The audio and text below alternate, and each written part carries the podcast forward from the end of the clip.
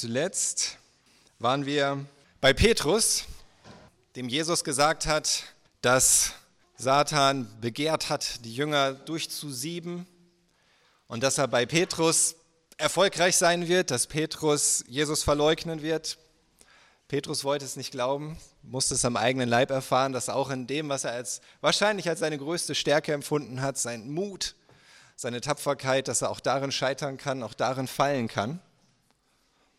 Und gleichzeitig war es einfach diese Ermutigung, dass Jesus es war, vorher weiß, dass er alles in seiner Hand hat, dass es danach weitergeht, dass es nicht das Ende ist, dass Satan nicht gewonnen hat, dass am Ende Jesus siegt und auch mit dem, was er vorhat in unserem Leben.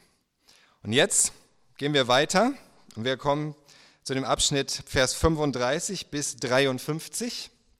Das schauen wir uns heute an, wir haben einiges vor uns. Es gehört zusammen, es bildet bildet einen, einen wirklich sinnvollen, in sich verbundenen Abschnitt. Und was wir sehen werden heute ist der entscheidende Kampf, der hier im Garten stattfindet. Der entscheidende Kampf im Garten.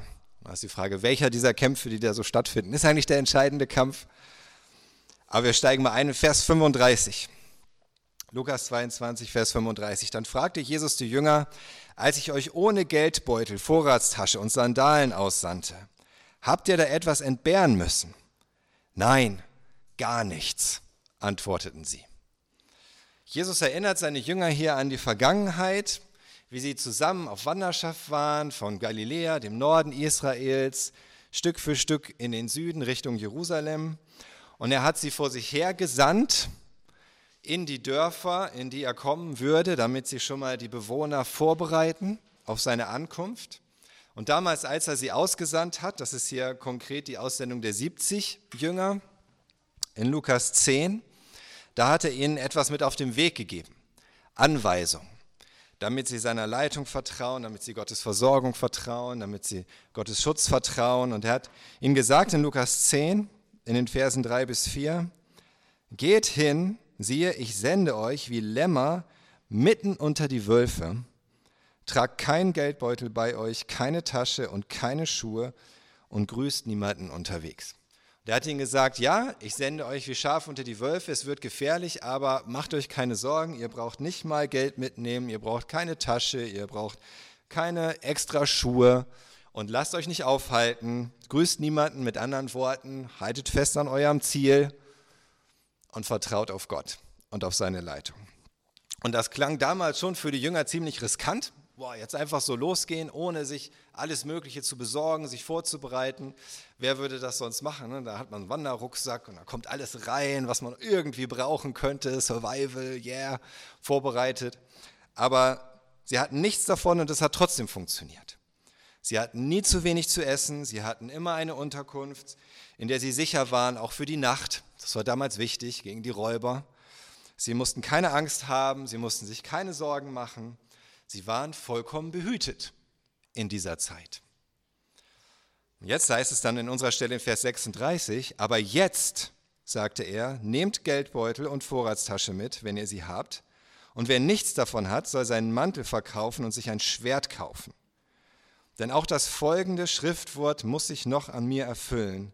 Er wurde unter die Verbrecher gezählt, doch alles, was mich betrifft, ist jetzt bald vollendet. Und die Jünger sagten, Herr, hier sind zwei Schwerter. Das genügt, sagte er. Aber jetzt, fängt Jesus an in Vers 36, aber jetzt. Mit anderen Worten, gut, das war damals, jetzt sieht die Situation anders aus. Er hatte sie gefragt, habt ihr damals irgendwas vermisst? Nein, es war alles wunderbar, wir vollkommen behütet. Weil jetzt fordert er sie auf, doch Geldbeutel mitzunehmen, doch Vorratstasche an sich zu nehmen, sich offenbar sogar ein Schwert zu besorgen. Wieso? Weil jetzt bald sich tatsächlich alles ändern wird.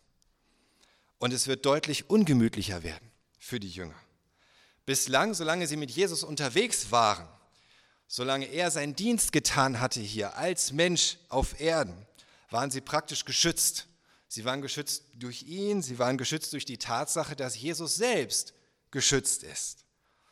Und sie mussten keine Angst haben vor irgendwelchen Angriffen oder versuchen, sie festzunehmen oder ihnen zu schaden. Es konnte nichts passieren. Gar nichts, weil Jesus nichts passieren konnte. Wir lesen zum Beispiel in Johannes 7, Vers 30, da wollten sie ihn festnehmen lassen, doch keiner wagte es, Hand an ihn zu legen, weil seine Stunde noch nicht gekommen war. Sie wollten ihn eigentlich festnehmen, aber irgendwas hat sie zurückgehalten. Oder später auch in Lukas 4, Vers 29 bis 30. Da heißt es, sie sprangen auf, zerrten Jesus zur Stadt hinaus und führten ihn bis zum Abhang des Berges, auf dem ihre Stadt erbaut war, und dort wollten sie ihn hinabstürzen. An der Stelle wollten sie das sogar. Sie haben ihn geschnappt, sie wollten ihn hinabstürzen. Aber in Vers 30, aber Jesus schritt mitten durch die Menge hindurch und zog weg. Sie, sie wollten, aber sie konnten nicht. Sie konnten ihn nicht festhalten. Es ging einfach nicht. Seine Stunde war noch nicht gekommen. Er war vollkommen behütet. Er war wie so unter einem göttlichen Schutzschild, das ihn umgab und damit auch diejenigen, die zu ihm gehörten. Selbst wenn sie physisch, körperlich nicht bei ihm waren, die Jünger, ausgesandt, waren sie immer noch mit unter diesem Schutzschild. Und es konnte einfach nichts passieren. Sie brauchten sich nie zu fürchten, niemand hätte ihnen etwas tun können und sie würden keinen Mangel leiden. Sie konnten einfach völlig arglos Jesus folgen, sich darauf konzentrieren, ihn kennenzulernen, von ihm zu lernen, mit ihm zu gehen. Aber jetzt würde sich alles ändern, sagt Jesus. Bald ist auch Jesus nicht mehr geschützt. Im Gegenteil, sagt er, die Menschen werden ihn behandeln, als wäre er ein Schwerverbrecher, dem nächsten Vers. Er wird unter die Verbrecher gezählt. Sie werden ihn so behandeln, sie werden ihn dementsprechend leiden lassen und sie werden ihn töten. Und wenn Jesus das sagt, so ich werde wie ein Verbrecher behandelt, dann zitiert er aus Jesaja 53 im Vers 12. Denn da sagt der Prophet Jesaja von Jesus 700 Jahre vorher: Darum teile ich die vielen ihm zu und die Starken werden seine Beute sein, weil er sein Leben dem Tod ausgeliefert hat und sich unter die Verbrecher rechnen ließ. Dabei war er es doch, der die Sünden der vielen trug und fürbittend für Verbrecher eintrat. Es erfüllt sich an Jesus, was Jesaja schon 700 Jahre zuvor vorausgesagt hatte. Er wird wie ein Verbrecher behandelt werden. Und alles, was im Alten Testament bereits über seine Leiden vorausgesagt war und was Jesus seinen Jüngern ja auch schon angekündigt hatte, das kommt jetzt in Erfüllung. In unserer Übersetzung steht da, doch jetzt erfüllt sich alles, was, was mich betrifft, in Vers 37. Eigentlich steht da wörtlich, denn alles, was mich betrifft, ist jetzt bald vollendet. Also das ist der Grund, warum Jesus das zu seinen Jüngern sagt. Denn alles wird jetzt bald an mir vollendet. Deswegen warnt er sie. Er warnt seine Jünger, dass das auch auf sie und auf ihr Leben fundamentale Auswirkungen haben wird. Die Zeit dieser vollkommenen Bewahrung ist jetzt vorbei. Die Schonfrist ist vorüber. Die Krise steht auch für sie bevor. Und sie müssen sich deswegen, dessen bewusst werden. Wie ist das jetzt zu verstehen, wenn Jesus sagt, besorgt euch Schwerter? Was meint er damit? Und wenn sie ihm zwei Schwerter zeigen, warum sagt er, es ist genug? Man könnte es so verstehen, als wollte Jesus tatsächlich, dass seine Jünger sich jetzt Schwerter besorgen, damit sie sich verteidigen können, damit sie kämpfen können. Und wenn sie ihm dann diese zwei Schwerter zeigen, die sie dabei haben, weil sie ohnehin die ganze Zeit wahrscheinlich gedacht haben, das wäre besser, sowas dabei zu haben, er, zwei Schwerter, das ist genug. So, das reicht. Das ist, das ist in Ordnung.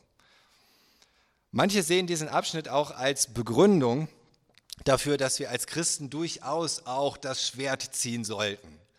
Dass wir auch in bestimmten Situationen gewalttätig werden können, wenn es irgendwie uns nötig erscheint, um uns selbst zu verteidigen oder um uns zu bewaffnen für die Krisenzeiten oder vielleicht auch für Recht und Gerechtigkeit zu kämpfen. Aber es ist offensichtlich, dass Jesus hier seinen Jüngern was ganz anderes sagen will, dass sie ihn ganz falsch verstanden haben, dass Jesus niemals irgendeinen gewalttätigen Widerstand im Sinn hatte. Das wird schon deutlich an seiner Reaktion später, da kommen wir auch noch hin, wenn dann die Jünger die Schwerter ziehen und Jesus ihnen sagt, ja, hört auf damit. Tatsächlich will Jesus bei diesem Angebot der Schwerter, wenn die, wenn die, die Jünger kommen und ihm diese Schwerter zeigen, da will Jesus nicht sagen, ja, das ist genug. Diese zwei Schwerter, die reichen mir. Das wäre auch völlig, völliger Quatsch gewesen. Zwei Schwerter, was sollen denn zwei Schwerter helfen? Wenn, wenn sie von einer Riesenmenge angegriffen werden und sie sind 13, 12 Leute, elf Jünger und Jesus. Was sollen da zwei Schwerter? Also Jesus meinte damit nicht, ja, das ist gut, das, das reicht schon, super, sondern was Jesus seinen Jüngern eigentlich sagen will, ist, bisher wart ihr sicher und behütet, weil auch ich sicher und behütet war. Niemand konnte euch etwas antun. Aber das ändert sich jetzt. Und er hat es auch zu seinen Jüngern gesagt, wenn ich verfolgt werde, werdet auch ihr verfolgt. Wenn die Welt mich gehasst hat, hasst sie auch euch. Das hatte er seinen Jüngern vorher schon angekündigt. In Johannes 5. Und er sagt ihnen, macht euch bewusst, dass von nun an das Leben für euch als meine Nachfolger in dieser Welt, dass das rau wird, dass das Leben unbequem wird. Es ist nicht mehr so einfach. Ihr werdet nicht mehr überall bereitwillig aufgenommen. Die Leute werden euch nicht mehr in Frieden aufnehmen und auch nicht mehr in Frieden ziehen lassen. Das ändert sich. Menschen werden euch anfeinden. Und es wird auch Zeiten des Mangels geben und sogar Gefahr für Leib und Leben. Das wird alles passieren. In Johannes 16, Vers 12 sagt er ihnen sogar voraus, man wird euch aus den Synagogen ausschließen. Ja, es kommt sogar eine Zeit, in der die, die euch töten, meinen, Gott einen Dienst damit zu tun. Jesus hat das vorausgesagt, dass Menschen, weil sie offenbar so an Gott glauben, Christen töten werden und denken, dass sie damit auch noch Gott einen Gefallen tun. Und was Jesus den seinen Jüngern deswegen sagen möchte, ist, es ändert sich. Es ist nicht mehr einfach alles Friede, Freude, Eierkuchen sozusagen. Ihr seid nicht mehr unter diesem Schutzschild und deswegen seid wachsam, seid vorausschauend, seid vorsorgend, gebraucht euren Verstand, nutzt, was ihr habt. Im Grunde seid nicht dumm, sagt er seinen Jüngern. Seid nicht dumm, denn die Zeit, die kommt, ist hart. Jesus will damit nicht sagen, so, jetzt hängt alles von euch ab. Ja, ich bin jetzt mal raus und jetzt äh, hängt alles von eurer Klugheit, von euren Fähigkeiten, von eurem Vermögen, äh, von euren Waffen oder sonst irgendwas ab. Das will Jesus damit nicht sagen. Wovon alles abhängt, das werden wir später noch sehen. Aber Jesus will eben auch nicht sagen, bewaffnet euch für den Widerstand. Das ist nicht das, was er meint, sondern er benutzt im Grunde eine Übertreibung. Er versucht ihnen klarzumachen. Er sagt ihnen, normalerweise müsste man alles verkaufen, um sich Waffen zuzulegen in so einer Situation, in der ihr euch befindet. Im Grunde, er will ihnen klar machen, hey, die Krise, die euch bevorsteht, die ist so heftig, da würde man normalerweise selbst einen Mantel verkaufen, um ein Schwert zu haben. Denn es wird gefährlich. Aber er will ihnen damit eben nicht sagen, dass das die Lösung ist und dass das der Weg ist. Und das wird später deutlich. Sollte nicht buchstäblich verstanden werden. Es sollte keine tatsächliche Aufforderung sein. Und als die Jünger das dann missverstehen und ihm stolz ihre beiden zwei Schwerter präsentieren, sagen, ha, Jesus, wir wussten es doch, hier sind unsere Schwerter, guck doch mal. Dann sagt Jesus nur abwinkend, es reicht.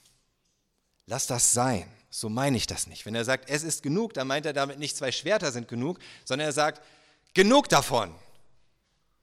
Das, das reicht jetzt, okay? Ihr versteht mich völlig falsch. Lasst es sein. Genug. Und offensichtlich haben seine Jünger das später, rückblickend auch verstanden. Denn bewaffneter Widerstand war jahrhundertelang für die Christen im römischen Reich auch unter Verfolgung überhaupt kein Thema. Das haben sie nicht gemacht. Sie haben da nicht Schwerter gezogen, weil sie das verstanden haben, was Jesus hier eigentlich meinte.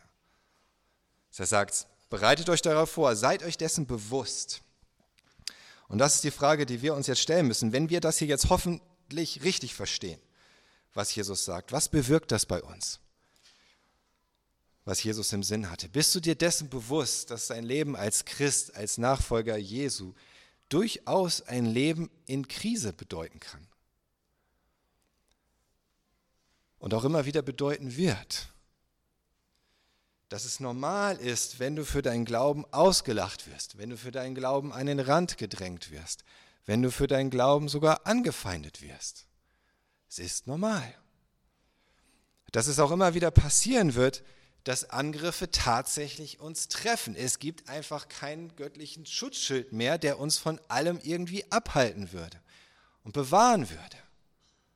Es treffen auch Angriffe Christen und es wird ihnen auch wehgetan und sie müssen auch sterben manchmal. Und in bestimmten Zeiten, zu bestimmten Orten sogar ziemlich viel.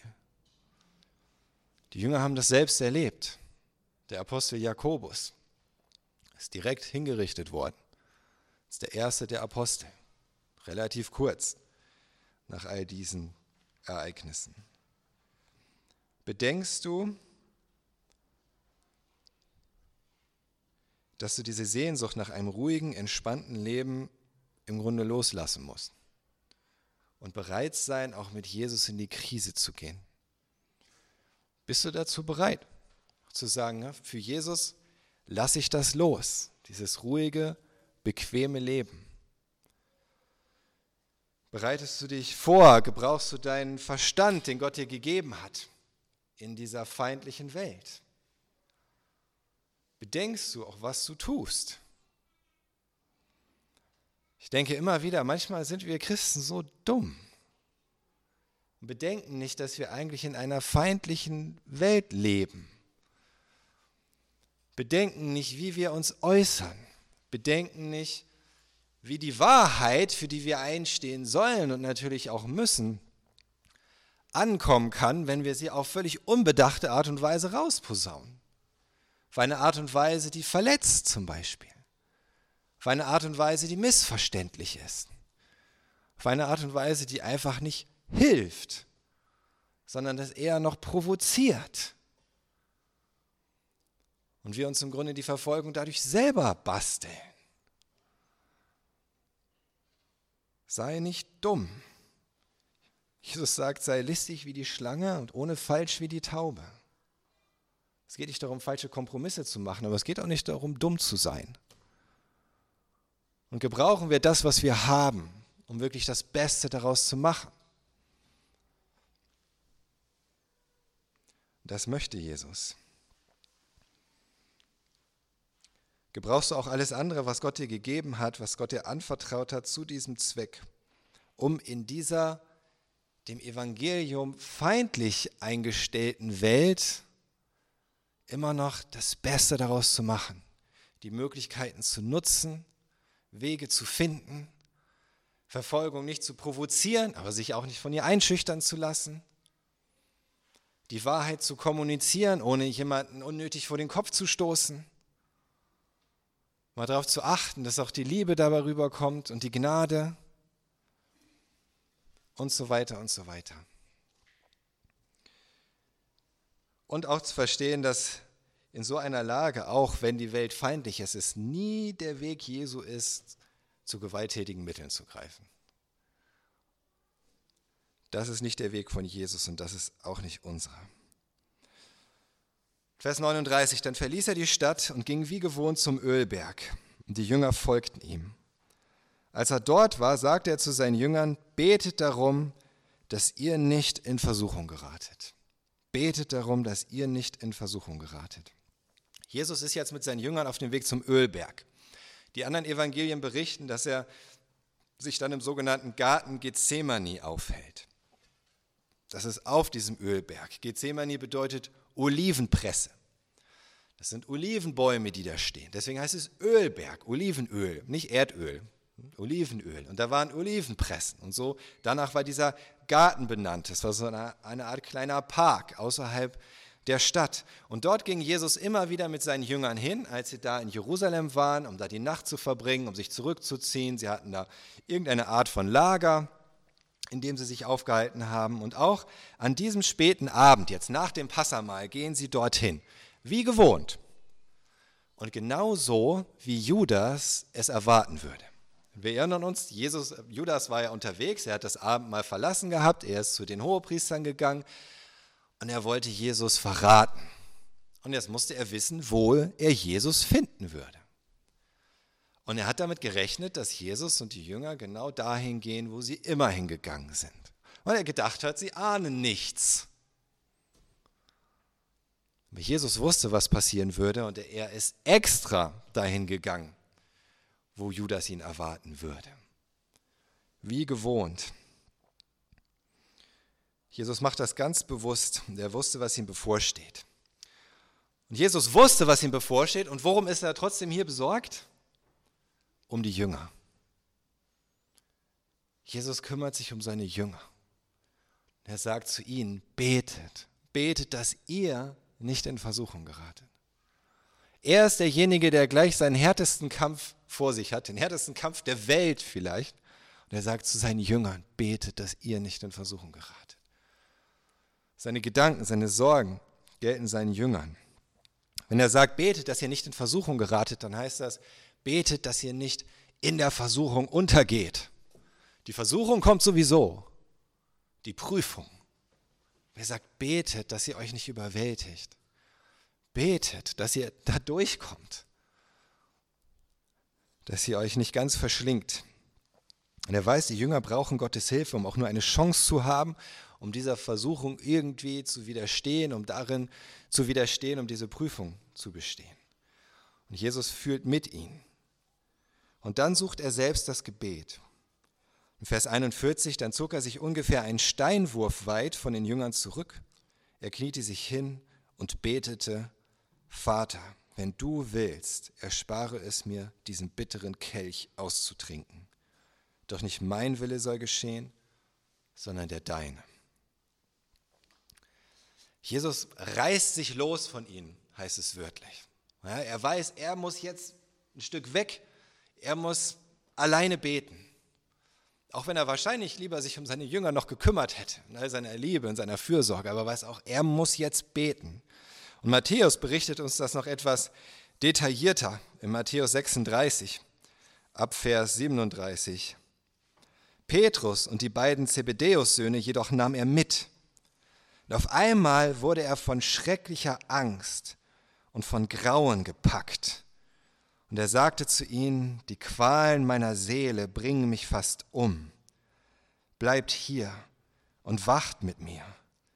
Er ging noch ein paar Schritte weiter, warf sich nieder, das Gesicht auf den Boden und betete, mein Vater, wenn es möglich ist, lass diesen bitteren Kelch an mir vorübergehen. Aber nicht wie ich will, sondern wie du willst. Jesus ist hier bemerkenswert offen gegenüber seinen engsten Jüngern. Und er lässt sie teilhaben an seinen Qualen. Er tut nicht so, als wäre er stark und irgendwie unberührbar, sondern er lässt sie wirklich teilhaben daran, wie es ihm geht. Er war ganz Gott und er war auch ganz Mensch. Und er hat diese Qualen vollkommen durchleben müssen und spüren müssen. Und er hatte Angst. Er hatte so viel Angst, dass es ihn graute, heißt es da, dass es ihn quälte, dass es ihm körperlich wehtat der vielleicht mal, wenn ihr so eine Angst hattet, dass es euch wie den, den Magen zusammendrückt. Lukas sagte sogar in, bei, in unserem Text in Vers 44, er betete mit solcher Anspannung, dass sein Schweiß wie Blut auf den Erdboden tropfte. Das heißt, entweder kam da wirklich Blut aus den Kapillaren, ja, irgendwo in seiner Stirn, hat sich mit dem Schweiß vermischt es kann auch heißen, dass einfach sein Schweiß so tropfte, als würden wirklich Blutstropfen runtertropfen. Und das, obwohl er in der Nacht, in dieser kühlen Nacht, nur da saß und betete. Aber so sehr hat es ihn gestresst. So sehr. Und er konnte nur noch in die Knie gehen. Normalerweise war die Gebetspose da im Stehen, mit den Händen erhoben. Es hat ihn in die Knie gezwungen. Und mit dem Gesicht auf den Boden und er konnte nur noch zum Vater schreien, mein Vater, wenn du willst, wenn es möglich ist, dann lass diesen bitteren Kelch an mir vorübergehen, dann erspar mir das. Dieser bittere Kelch, dieser Becher, von dem Jesus hier spricht, das ist ein, ein Bild, das immer wieder im Alten Testament vorkommt. Das ist ein Bild für Gottes Zorn, für sein Strafgericht gegen die Sünde. Das heißt zum Beispiel in Jeremia 25, Vers 15, denn so hat Jahwe, der Gott Israels, zu mir gesprochen. Nimm diesen Becher aus meiner Hand und gib ihn all den Völkern zu trinken, zu denen ich dich sende. Er ist voll mit dem Wein meines Zornes. Das ist genau dieser Becher, den Jesus jetzt trinken muss. Dieser Becher voll mit Gottes Zorn. Und Jesus hat Angst, überwältigende Angst. Angst vor den Schmerzen, Angst vor der Hinrichtung, Angst vor dem qualvollen Tod. Aber vor allem hat Jesus Angst vor dem Zorn Gottes, vor dem, was ihn erwartet, was noch nie irgendein Mensch durchmachen musste. Was er selbst noch nie durchmachen musste, ist Angst vor dieser Strafe für alle Sünden der Welt, für die Trennung vom Vater und diese Höllenqualen, die, die damit einhergehen, die wir uns gar nicht wirklich vorstellen können. Jesus wird das alles alleine durchmachen müssen. Allein. Er, der nie zuvor in Ewigkeit getrennt gewesen war vom Vater, muss jetzt alleine dadurch. Die Gemeinschaft mit dem Vater, das sagt Jesus ja auch immer wieder, das ist seine Kraftquelle, das ist sein Lebenselixier, das ist das Zentrum seines Lebens. Und er hatte Angst und es packte ihn das Grauen bei dem Gedanken daran, dass er nun bald vom Vater getrennt werden wird, zum aller, allerersten Mal. Was vorher noch nie in Ewigkeit irgendwie stattgefunden hat und nie wieder stattfinden wird. Und dass er diese Qualen alleine durchmachen muss und dass diese Qualen auch gerade ja aus dieser Trennung vom Vater kommen. Und das ist das, was ihn fertig macht. Wovor er solche Angst hat, solche Qualen, von Gott getrennt zu sein. Es ist interessant, wie leicht wir das eigentlich häufig nehmen, oder? Von Gott getrennt zu sein. So wie normal das häufig so für uns ist, ja, dass wir so sogar vergessen, Gott vergessen, gar nicht seine Nähe wertschätzen oder seine Gemeinschaft oder vielleicht auch noch nicht einmal denken, dass es irgendwie schlimm wäre, nach dem Tod von Gott getrennt zu sein. Uns fragen dann, warum muss die Hölle so schlimm sein? Weil das ist die Hölle vom Gott wirklich getrennt zu sein. Und wir können uns das gar nicht wirklich vorstellen, was das bedeutet, weil wir hier in dieser Welt immer noch unter dieser Gnade leben, die Gott einfach dieser ganzen Welt schenkt. Weil er immer noch hier ist, weil er immer noch da ist, weil er immer noch seine Hand darüber hält. Bei Jesus hat dieser Gedanke, von Gott getrennt zu sein, diese Qualen, die ihm bevorstehen, das Herz zerrissen. Gottes Sohn. Wow.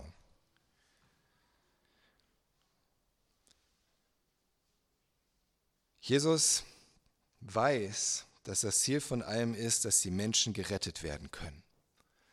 Dass wir aus unserer Schuld, aus unseren Sünden herauskommen in die Gemeinschaft mit dem Vater. Und Jesus zweifelt auch nicht daran. Er zweifelt nicht an dem Ziel. Er zweifelt nicht an seiner Mission.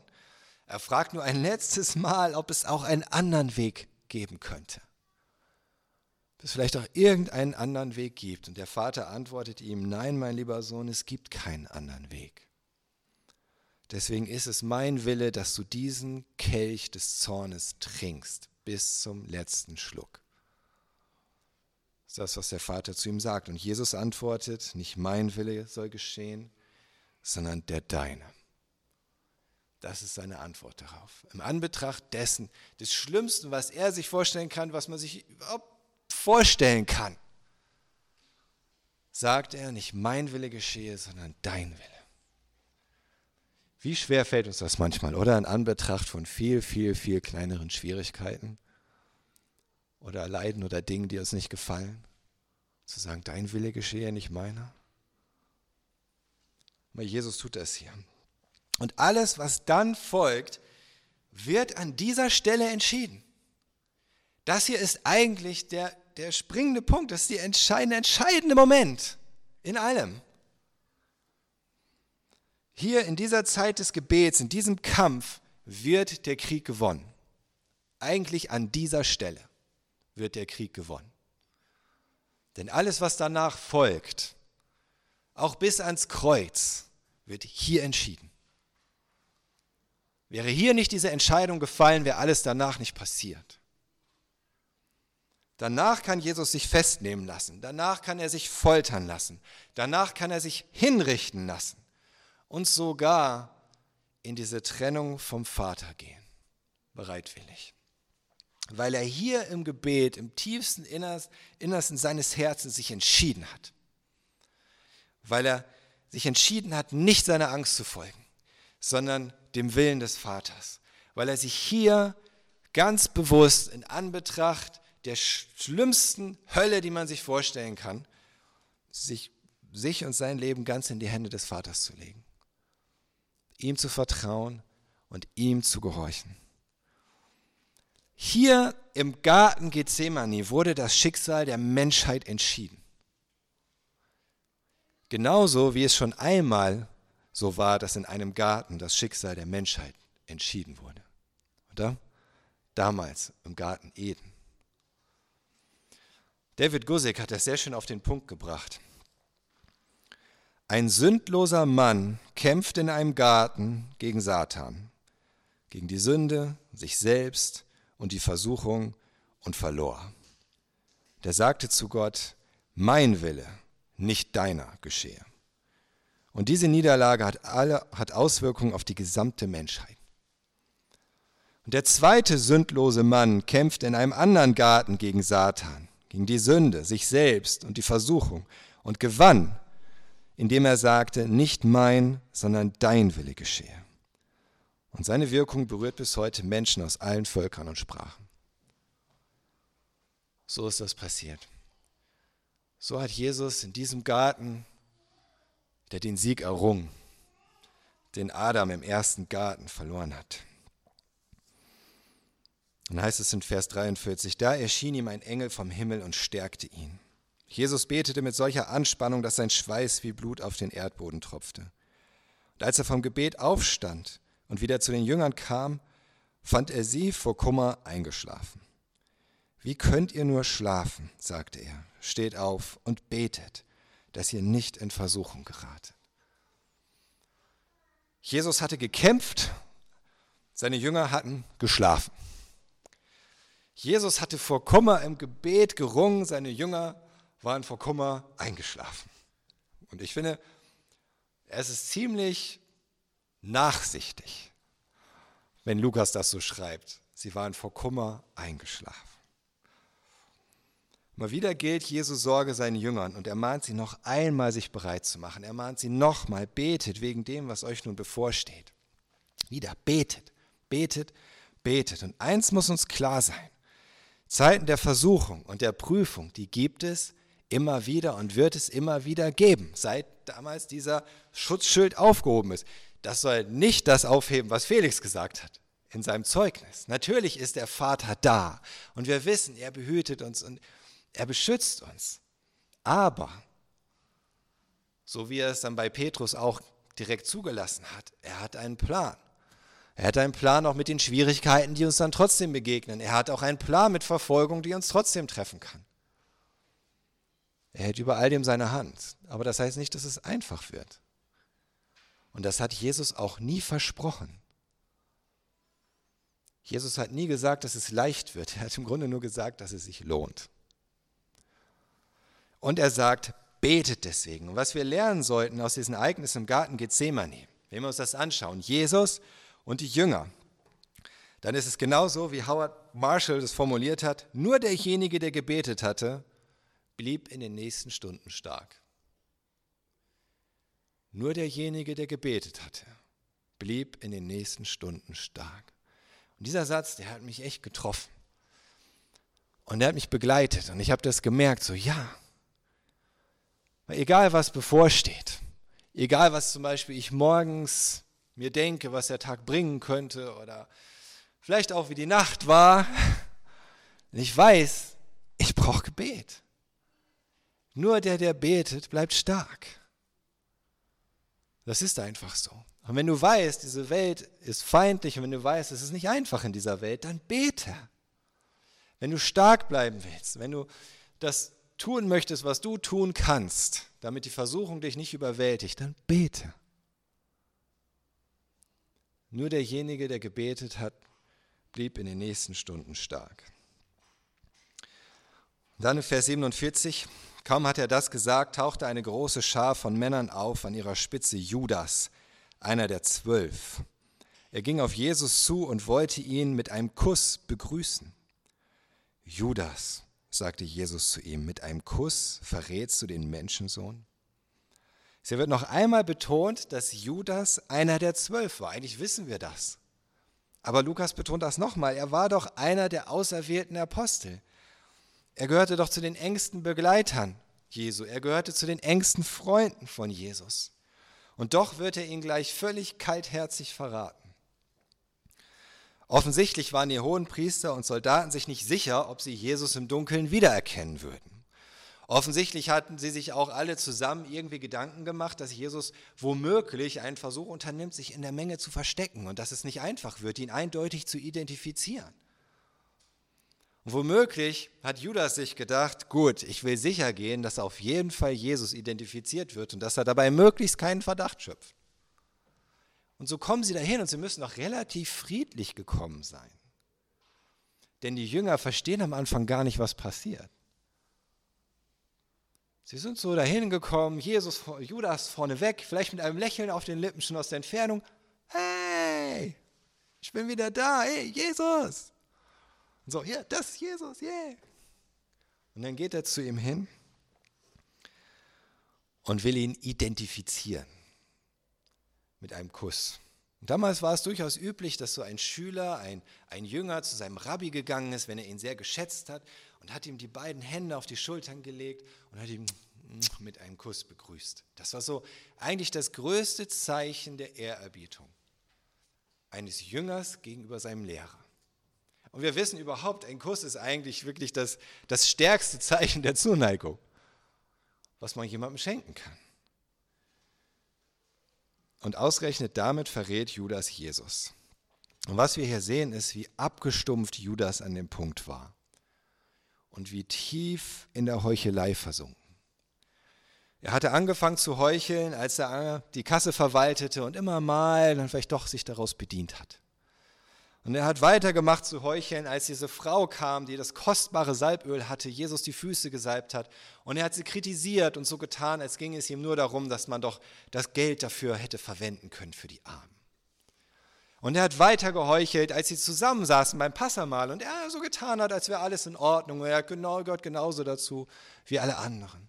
Und er hat weiter geheuchelt, als Jesus schon davon gesprochen hat, dass jemand ihn verraten wird. Und er was? Wirklich? So völlig, weißt du, wen er meint? Nee. Also, dass er vor allen und vor Jesus eine Riesenshow abgezogen hat und ist immer und immer tiefer gegangen in das Heucheln. Er war so schon so gut im Heucheln, dass er ohne mit der Wimper zu zucken den Sohn Gottes selbst mit einem Kuss zum Tode verurteilt. So tief war er versunken. Und wir sehen hier wieder, Heuchelei war Jesu größter Feind in seinem Dienst hier auf der Erde. Es war die Heuchelei der Pharisäer, die ihn am meisten zu schaffen gemacht hat und gegen die er am meisten gekämpft hat. Und auch die Heuchelei der Pharisäer zusammen mit der Heuchelei von Judas, die ihn im Endeffekt ans Kreuz brachte. Diese Heuchelei, das war das Schlimmste. Es waren gar nicht die offensichtlichen Sünder. Es waren nicht die, die einfach ihr Leben gelebt haben, es waren nicht die Prostituierten, es waren nicht die Geldwechsler, es waren nicht die Betrüger, es waren die Heuchler, die wortwörtlich Jesus ans Kreuz gebracht haben. Und jetzt denkst du vielleicht unfassbar, was Judas da getan hat. Unglaublich. Könnte mir nie passieren. Genauso wie die Verleugnung von Petrus. Oder? Wisst Heuchelei ist eine fiese Falle. Ich glaube, kein einer, kaum einer fängt als großer Heuchler an. Es sind immer die vielen kleinen Schritte. Du lässt es ein wenig zu, ohne umzukehren, ohne Buße zu tun, ohne Gott um Vergebung zu bitten, ohne es richtig zu stellen. Und du sinkst immer tiefer hinein. Ein Schritt bewirkt den nächsten. Du hast an der einen Stelle so ein falsches Bild von dir aufgebaut. Das war vielleicht ganz einfach, vielleicht sogar unabsichtlich. Aber es ist schwer, das dann nicht weiter aufrechtzuerhalten. Und dafür zu sorgen, dass das auch stimmt. Und dass es immer weiter so aussieht, als wäre ich so der freundliche oder großzügige oder demütige Typ, der ich vielleicht gar nicht bin. Und jetzt musst du dich anstrengen, es aufrechtzuerhalten. Aber wenn der Heilige Geist dich überführt, dass du unehrlich warst zu dir selbst, zu anderen, dass du etwas vorgespielt hast, dass du etwas sein wolltest, was du nicht bist, dass du es genossen hast, dass andere dich sehen auf eine Art und Weise, wo du innerlich weißt, das stimmt nicht ganz mit der Realität überein. Wo du Ehre für dich haben wolltest, die dir nicht gebührte, wo du Schwächen vertuscht hast oder Verfreundlichkeit vorgetäuscht, Und dann mach reinen Tisch. Wenn du merkst, dass der Heilige Geist da irgendwo dich an etwas erinnert, dass er dich überführt, dass er etwas sticht, dann versuch nicht, es einfach zu überdecken und zu vergessen und zu verdrängen, denn dann gehst du immer nur tiefer hinein. Und du siehst an Judas, wie weit es gehen kann. Ungewollt wahrscheinlich. Mach einen Tisch, geh damit zu Gott. Und wenn nötig, auch zu den Menschen. Sei ehrlich, sei offen. Lass Licht in die Dunkelheit scheinen, damit die Dunkelheit dich nicht überwältigt, so wie sie Judas überwältigt hat. Dann im Vers 49, jetzt merken die Jünger auf einmal, was los ist. Ja? Als sie, die bei Jesus waren, merkten, in welcher Absicht die Männer gekommen waren, fragten sie, Herr, sollen wir kämpfen? Wir haben die Schwerter mitgebracht. Und einer von ihnen ging auch gleich auf den Sklaven des Hohenpriesters los und schlug ihm das rechte Ohr ab. Aber Jesus rief, hört auf damit! Er berührte das Ohr und heilte den Mann. Statt im Gebet zu kämpfen, meinten die Jünger jetzt mit Schwertern kämpfen zu müssen. Etwas spät dieser Kampfeseifer. Und sie warteten Jesu Antwort gar nicht ab. Sie fragten, Herr, sollen wir kämpfen? Zack, Schwert gezogen, los geht's. Sie greifen direkt zu den Waffen und einer von ihnen schlägt sogar direkt einem Diener des Hohenpriesters das Ohr ab. Lukas ist zu freundlich, Johannes berichtet uns knallhart, wer es war, nämlich Petrus. Ist auch klar eigentlich, oder? Ich meine, Petrus hatte was zu beweisen. Nach diesen großen Tönen, die er gespuckt hat, ja, so, Jesus, ich bin bei dir. Ich passe auf dich auf. Ich lasse dich nicht allein. Bei mir bist du sicher. Und er muss jetzt im Grunde, er muss jetzt kämpfen. Er muss zu dem stehen, was er versprochen hat. Er muss jetzt beweisen, dass er nicht feige ist. Aber er hat Jesus dabei völlig falsch verstanden. Erstens sollten die Jünger im Gebet kämpfen und nicht mit Waffen.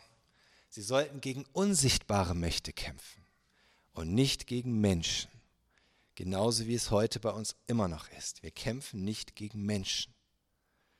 Das Zweite ist, Jesus brauchte keine Soldaten, die ihn verteidigten. Jesus brauchte Jünger, die auf ihn hören und ihm vertrauen und ihm gehorchen. Und das ist heute immer noch so. Jesus braucht keine Soldaten, die hier in dieser Welt irgendwie kämpfen mit Schwertern und mit Gewalt oder sonst irgendwas. Jesus braucht Jünger, die ihm vertrauen und ihm gehorchen. Das ist das, was Jesus braucht. Und drittens, das Schwert zu ziehen ist nicht zwangsläufig ein Zeichen von Tapferkeit. Ganz besonders nicht, wenn man es so macht wie Petrus.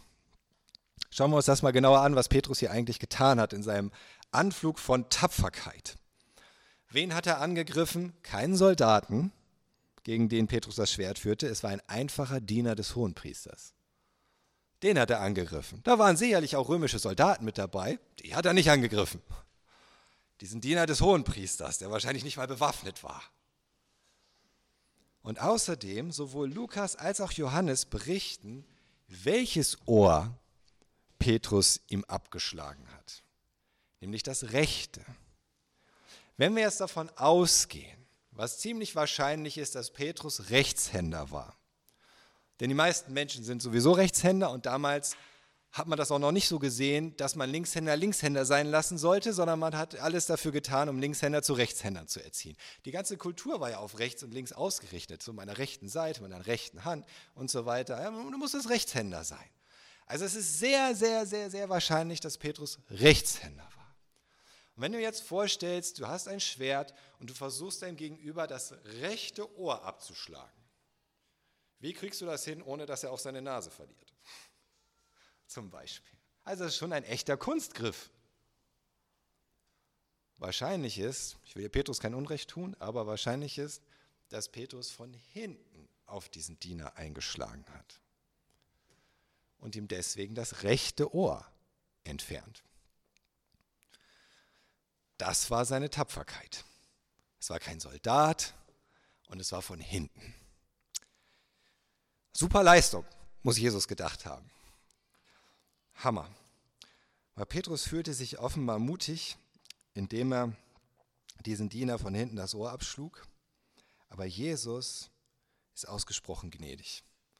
Der weist Petrus zurecht und die allerletzte Heilung, die Jesus getan hat, bevor er gestorben ist und auferstanden, die allerletzte Heilung erweist Jesus einem Mann, der mit anderen gekommen ist, ihn festzunehmen.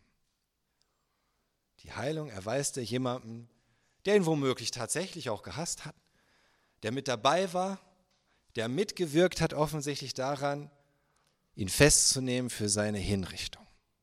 Sonst wäre er gar nicht da so nah gewesen, dass Petrus ihn hätte das Ohr abschlagen können. Und Jesus ist so gnädig, ihn zu heilen. Petrus will auf seine Feinde einhacken, so wie wir das auch öfter gerne mal tun würden, oder sei es jetzt mit tatsächlichen Waffen oder mit den Waffen unserer Worte. Weil Jesus will nicht einhacken, Jesus will heilen. Jesus heilt im Angesicht seines eigenen Todes. Und zu den Hohepriestern, Vers 52, den Hauptleuten der Tempelwache und den Ältesten, die gegen ihn angerückt waren, sagte er, bin ich denn ein Verbrecher, dass ihr mit Schwertern und Knüppeln auszieht, um mich zu verhaften? Ich war doch täglich bei euch im Tempel.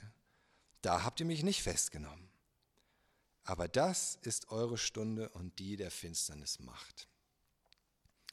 Alles, was Jesus vorausgesagt hatte, wurde wahr. Und die Prophetien der Schrift wurden erfüllt. Und er wurde jetzt wie ein Verbrecher behandelt. Und er zeigt ihnen das nochmal. Hey, kommt es euch nicht komisch vor, dass ihr mich nie festgenommen habt, während ich einfach so tagsüber unterwegs war? Merkt ihr nicht was? Aber jetzt, jetzt auf einmal fühlt ihr euch stark. Wisst ihr warum? Weil das eure Stunde ist, die Gott euch gegeben hat. Und weil jetzt die Finsternis regiert. Ab jetzt war er seinen, seinen Feinden vollkommen ausgeliefert. Und das nicht nur, weil Judas ihn verraten hatte und weil die Soldaten ihn festgenommen hatten, sondern weil nun die Mächte der Finsternis ihn quälen durften weil nun die Mächte der Finsternis ihr Unheil mit ihm treiben durften, ihn bis ans Kreuz bringen durften. Deshalb, in den nächsten Stunden bis zum Nachmittag des nächsten Tages wird der Satan die Menschen benutzen dürfen, um Jesus zu verspotten, um ihn zu schlagen, ihn blutig zu peitschen, ihn vorzuführen und sogar bis ans Kreuz zu nageln. Warum? Weil Judas ihn ausgeliefert hat? Nein, sondern weil der Vater ihn ausgeliefert hat. Der Vater hat den Sohn ausgeliefert an die Mächte der Finsternis. Unseretwegen. Für uns. Das war kein Unfall und das war auch nicht, weil Judas so extrem genial war, sondern weil der Vater das getan hat seinen Sohn ausgeliefert und der Finsternis übergeben, damit so der Wille des Vaters erfüllt wird, damit die Sünden der Welt gesühnt werden. Das sollte ein für alle Mal geschehen, damit wir, wenn wir an Jesus glauben, nie mehr schuldig vor Gott stehen müssen. Er hat für immer für uns bezahlt. Für dich und für mich. Und dazu hat der Vater ihn dahin gegeben alledem, was jetzt noch folgt. Amen.